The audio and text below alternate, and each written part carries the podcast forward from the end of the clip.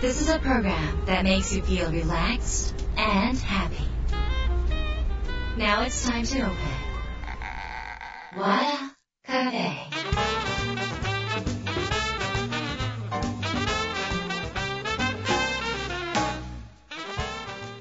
和田カフェのオーナー和田ひろみです。やる気満々の人もちょっと明日が憂鬱な人も明日笑っていけるよう今夜もワクワクをお届けします。明けましておめでとうございます。和田ひろみです。日が変わって1月7日、もう正月気分も抜けて、仕事を始めでもまだ休みの人もいるかなみたいな感じなんですけれども、お正月気分抜けてますかね。みんなまだ抜けてないかもしれませんけれども、皆さんどんなお正月を過ごされましたでしょうか。この、収録が、まだクリスマス前に収録していることもあって、なんかこの気配感が全然正月っぽくないみたいなねなんかこうおめでたいわーみたいななんかこのなんかお正月らしいものが一切ないんですけれども、長いお正月休みが終わってね、そろそろ仕事かって思われる方もいると思うんですけれども、いやいや仕事するよりどうせだったら楽しくできた方が人生は輝きますので、何か楽しいこととかいいことを見つけながら年明けを迎えていただければと思います、ということでですね、今週も、和田カフェはですね、気学風水鑑定家生田目ひろみ先生ことナッキーを呼んでます。ナッキー本当に3週連続どうもありがとうございます。はい、ありがとうございます。3週連続で1回目のクリスマスの時に年末の過ごし方、それから12月30日か31日の1年最後の締めくくりで、31日の過ごし方とお正月の過ごし方、そして今日はですね、新年明けてね、2023年についてどんな風な生き方をすればいいのかというのを風水の観点から、ぜひお話をお伺いしていきたいです。和田ひろみの和田カフェ、どうぞ最後まで楽しんでいってください。和田ひろみの和田カフェ、今週もゲストをお迎えしました。気学風水鑑定家生田目ひろみ先生ことナッキー先生です。明けましておめでとうございます。おめでとうございます。おめでとうございます。ここでなんか音楽、お正月っぽい音楽とか入るのかな、ね、ちょっと入れてね杉山さん。はいということで、改めましてナッキー、3週連続とはいえ今回初めて聞く方もいらっしゃいますので、一応ナッキーから何やってるかちょっと紹介してもらっていいですか。改めましてナッキーの自己紹介です。はい、気学風水鑑定家の生田目ひろみです。はい、私はその風水を、元に、開運をするための、お話をメインにさせていただいてます。開運ですよ。はい、開運したい人、はい、はいっていう感じで開運について、いやもし今これ初めて聞いた方は、iTunes かもしくは、Spotify にデータが残ってますので、開運の話たくさんしてますので、ちょっと遡って聞いていただければいいかなと思いますが、今回3週連続の3回目ということで、風水から見た2023年どんな1年になっていくのか、それから、今聞いていきたいのがどんな風にしたら開運できるのか、それから、グッズ、色、それから生活、どんな考え方、何をしたらいいんだろうか、例えば方角的なものはどうなのか、方位取りは何月なのかとか、そういう、話題の一流万倍日とかね、お財布はどうしたら、でも財布も最近ちょっと私財布に関してはちょっと言いたいことがあるんですけどそういうことも含めですね、ちょっといろいろ順番にお話を伺いしていきたいんですが、風水から見た2023年についてちょっとどんな感じのどんな1年になるかな、去年と比較しながらでもいいのでちょっと教えていただけますか。2023年は、旧世紀学でいうと、白く木星という年になります。2022年が合土星という非常に場が荒れやすいと言われている年だったのに、対して、どっちかというと2023年は、人で言うと年頃の娘っていう言い方があるんですけれども、こう恋をしたり、こう友達と楽しんだりとか、そういう人間関係をですね、いい人間関係を築き上げて、いいこう流れを作っていくといい年です。非常にこう明るいエネルギーが流れたりとか、干支で言ってもうさぎ年なので、うさぎはぴょんぴょん高く跳ねる、ジャンプアップするっていう意味がありますから、自分のレベルを上げていきながら、交流関係もちょっと高めつつ、過ごしていくと非常に、充実した1年になるんじゃないかなと思いますね。なるほど、はい、充実した1年になる、はい。じゃあ、引っ込み思案の人とか友達が少ない人どうしたらいいですかねそうですね、一番大事な救済をね、そうですね、勇気を出すっていうことがすごく大事で、多分引っ込み思案の人、それから人見知りをする人っていうのは相手に嫌われたらどうしようとか、はい、今この人に話しかけたら、嫌なんじゃないかなっていう、多分自分の思い込みから来てるんですね、はいはい、なので、そこを払拭するっていうことがすごく大事で、はい、ちょっと思い切って話しかけてみようとか、はい、話しかけてみて嫌そうだったら、じゃあちょっと引っ込めばいいかとか、はい、ちょっとそこの段階からまずはやってみるといいかなと思いますねなるほどなるほど、そこの段階から、はい、そこの段階からですね。なるほど、自分の思い込みとか、自分の、既成概念、もしくは自分の物差しで人って世界をやっぱり見てしまいますから、はい、なんか相手の人ってそれほど人の顔を見てなかったりするんですよね。だから自分の彼氏でさえどんな顔だったかしらみたいな人いるかもしれないからなんかね、かけと言われたりとか、はい、なんか写真を見たらわかるかもしれないけど、写真も何もなく思い出そうと思ったら、多分明確に思い出せないんじゃないかって思って、そんなもんですよね。なんで、あとはその2023年は、白く木星というのは、自然でいうと風を表します、何年か前から、西洋占星術の方でも風の時代っていうので、結構流行ったと思うんですけれども、東洋の占いとしてもそういう風っていうのがキーワードになってきます。なので、風のように自由に、爽やかにとか、そういう思いを、軸に置いて活動なさってみるといいと思います。ちょっと縛られすぎている人とかはもっともっと解放して、風のように自由にどこにでも行けるっていう感じのことを行動をしてみるといいかなと思います、ね。芸術っていうそのアーティスティックな活動をするのも2023年すごくいいんですね。あ、そうなんですか。もうアーティストの、白く木星っていう星を持っている方、生まれ生年月日で持っている方なんかは、もう基本アーティストっていう風に思っていただいてよくって、でそういう、歌もそうですし、お芝居もめちゃめちゃそうですよ。お芝居もめっちゃアートじゃないですか。アートです、はい、芸術です、芸術です。もうアーティストがもう出ていくものなので、だからお芝居をされるのもものすごくいいですし、見るのもすごくいい、両方いいです。それで、感性を刺激されるっていう部分なので、とってもいいですね、なんか自分がなんかでも山下さんが偉いの、スタッフがお芝居をやるっていうのはそれだけ時間もかかるし、それから、お金もかかるんだけど、普通のセミナーやるよりも時間がかかって5日間もなんだけど、利益が出ないんですよ、で会社のイベントとして利益が出ないことやっていいかって言ったら、いいですよって、普通社員だったらね、なんかね、困りますですよね。困ります。社長のおもちゃじゃないんですよ、会社はってね言いたくなるところ。素晴らしいですね。そうですね。だからそういうなんか理解が、周りの理解があってこそできることなんだと思うんですけど、やっぱりでも人生の時間を使うんであれば、意味のあることをやりたい。本当そうですね、お芝居ってやっぱり心が豊かになるじゃないですか、する方もそうだし見る方もそうだし、だからその心を豊かにする時代が、まさに2023年始まっていくっていう感じですね。本当ですね、じゃあ他には何かありますか？開運アクションとか。そうですね、アクション、お芝居見に行ったり映画見に行ったりするのもいいってことですね。もうすごくいいです。あと、最近難しかったですけど、カラオケとかね、歌ったりとか、絵始めてもいいですし、書道やってみるとか、そういったもので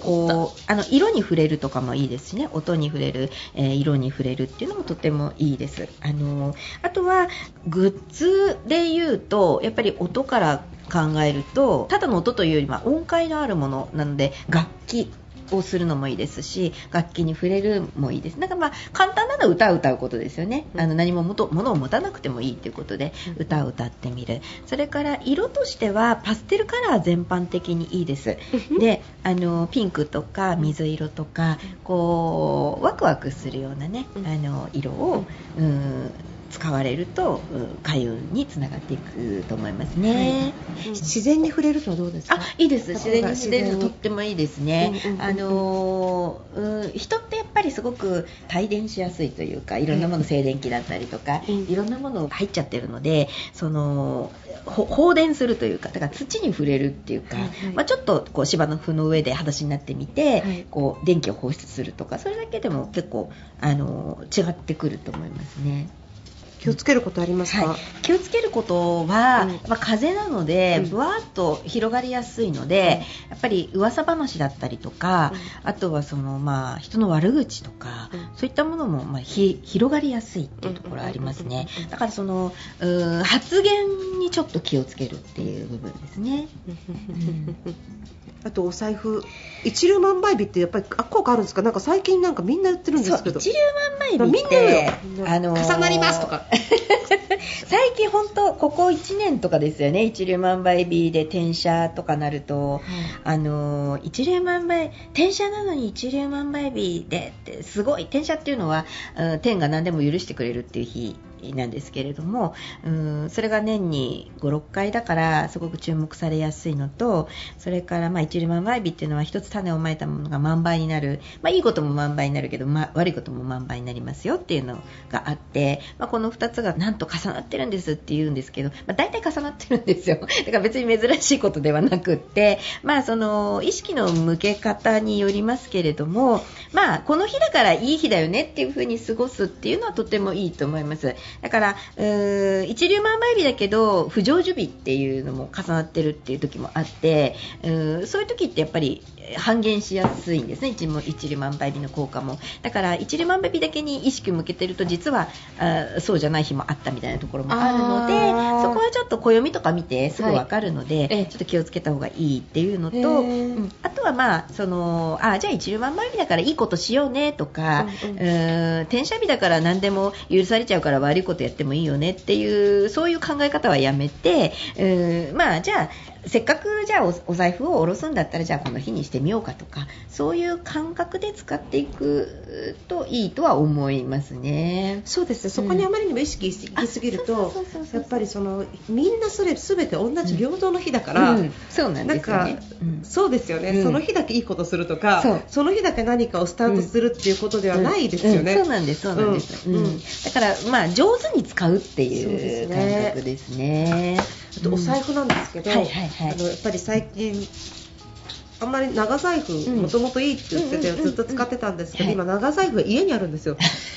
でカバンも小さくなるし、お札使わないから、だからでもお札折りたくないじゃないですか、だから財布はカード入れと小銭で、でお札は封筒に入ってるんですね。いいですね。封筒に入れてお金折らないようにするんだけど、なんかスーパー行ったりとか、友達となんかご飯で割り勘とか何でもお金出すときに、それ財布って言われるんですよって言って、これね、でなんかこれ財布って言われて、なんかでそれもなんかゴールドだったりとかボタン的な書いてあるから、それ財布財布みたいな、いや財布こっちみたいなね、財布こっちなんだけどこれ財布って、こうでもどうですこの私の財布作り。時代も変わってきて、風水のやり方も、昔だけじゃなくって今現代に合わせたやり方っていうのはどんどん切り替わってきてます、財布で言ってみれば、確かに長財布っていうのはカバンもちっちゃくなってきた中で入れられないとか、そういうのが出てくるので、しかももうなんていうんですかね、電子マネーの時代じゃないですか。だから時代に合わせて考えればお財布もちっちゃくてもいいのかなっていう気はするんですね。それよりもじゃあお財布の中で何か気をつけられることはあるかなと思ったら、向きをね、肖像画の向きをちゃんと上にして入れるとか、よくね、帰ってくるからってひっくり返して入れちゃう方いますけれども、ひっくり返された時って人間って一番きついと思うんですよね。それと同じで、やっぱりじゃあお金が居心地がいい形で入れるっていうことで、上を向けるとか犬種を揃えるとか、そういうことをしていれば別にちっちゃいお財布であってもいいのかなっていう気はしますね。いかに大事にできているかっていうことなので、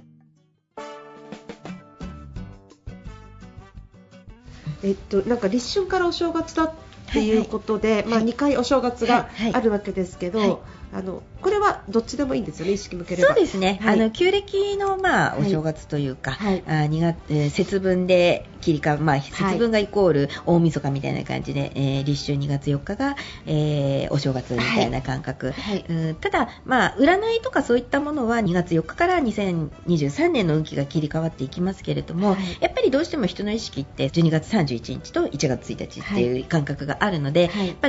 っぱそっちの方が強さはあります、はいはい、ただ年が切り替わるとかっていうのはものすごいエネルギーを使うことなので、はいはい、例えば何でもこう新しいものを見たら新なんとかってつけていくと切り替わりっていう、はいはい、まあ、例えば目の前にペンがありますけれども新ボールペンとか何でも新をつけるっていうやり方をしていくと、はい、あ、なんか新しくなったんだなっていう感覚が自分にも回ってくるので、スムーズに年の切り替わりっていうのを、まあ、体感していくことができる。まあ、お乳を下ろすといいですもんね。そうですね、パジャマとかね、はい、シーツとかね、はいはい、なるほど。そうすると、まあ、いい意味で切り替わってくるっていうか、とにかく私たちの目に見えない意識みたいなものをどのようにしてコントロールするのか、その意識がどちらに向いているのか、そしてその意識がワクワクした方向に向いてたり、気持ちいいなっていう方向に向いてたりする、目を喜ばせること、体を喜ばせることがいかに大事かということですよね。そうですね、うん、新しいものってワクワクしますもんね。そうなんですよ、まあ、古いものもワクワクしますよね使いこなしたものとかもね、はいはい、すごいワクワクするので、だから綺麗にしていくっていうのすごい大事だと思うから、例えば靴を新しくしない方でもピカピカに磨くとかね、がいいんですよね、きっと。そうですね、はい、とてもいいと思います。はい、あと何かありますか？なんだかの置物もそうだし、方位とか、例えば、誰にでもいい方位っていうのってないんですけれども、っていうよりも、まあ、星によってその人の生年月日によって切り替わってちゃうんですね、はい、いい方位っていうのは特に、基地方位として何日でしたっけ、はい、6月の11日の日曜日、はい、6月20日の火曜日、はい、6月29日の木曜日、はいはい、この日が、まあ、基地方位の一番効果がある、1年間の中でも一番効果がある。6月休もいいですね。あと2月も休みたい、うん、その6月11、20、29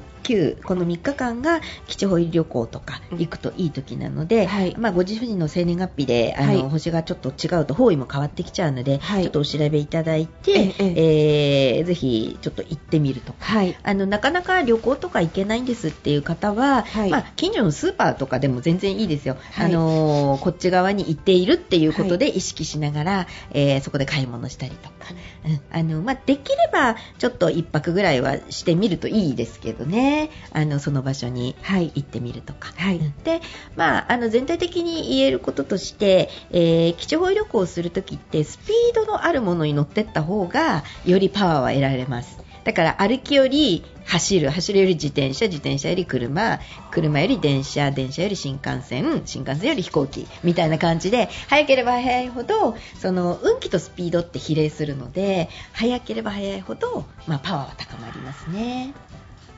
わかりました、はい。食べ物だったらば、柑橘系のフルーツが2023年はすごくいいですね。うん、爽やかさとこう、まあ、酸っぱさなんですけれども、この2つが重なり合うので、みかんとか、まあ、デコポンとか、金柑とか、うん、ああいうものを召し上がるといいですね。ジュースでもいいですし。マキ3週にわたっていろいろアドバイスありがとうございました、はい。皆さんどうでしょうか。なんかとにかく明るい方向を考えればいいってことですよね、うん、そうですね、うん、今どん底にいらっしゃる方も、もしかしたらいらっしゃるかもしれないんだけれども、明るい方法を考えて、あとあんまり先延ばしにしないとかね。本当そうですね、うん、すぐやってみるっていう、すごい大事、とりあえずすぐやってみるってことですね、うん、やっぱりその時その時のそのアクションが、やっぱりチャンスの神様の前髪を掴んでいくんだとやっぱり思うので、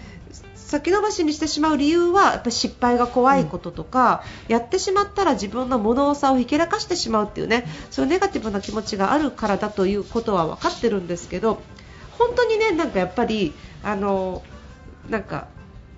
失敗する云々の話ではなくって、やっぱりチャレンジしながら生きてる自分が成長していくから未来が作れるんですよね。そうですね。だから絶対この成功っていうのはこのチャレンジがあることが徐々に自分が大きくなっていくからそこにつながっていく、徐々に足が速くなるとか、そういうトレーニングの時間なので、このトレーニングの時間をなしにしてゴールばっかり意識向けちゃうとやっぱりしんどいかなって思うので、だから自分自身が成長するために毎日頑張ってるんだなって思っていただければいいなと思います。はい、ありがとうございます。ナッキー3週にわたってナッキーにねいろいろ話を聞いてきました。過去の、放送はね、iTunes もしくは Spotify なんかにデータが残ってますのでぜひ聞いてみてください。ナッキー3週にわたっていろんなアドバイスどうもありがとうございました。ありがとうございました。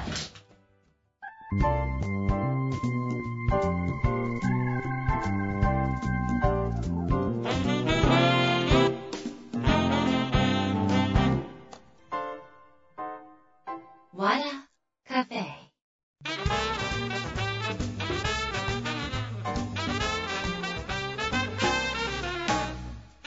和田裕美の和田カフェいかがでしたか。3週にわたって、気学風水鑑定家生田目裕美先生に、お話をお伺いしてきました。私はねよくナッキーの話を聞いているんだけれども、初めて聞いた方はこうするんだああするんだっていうことがね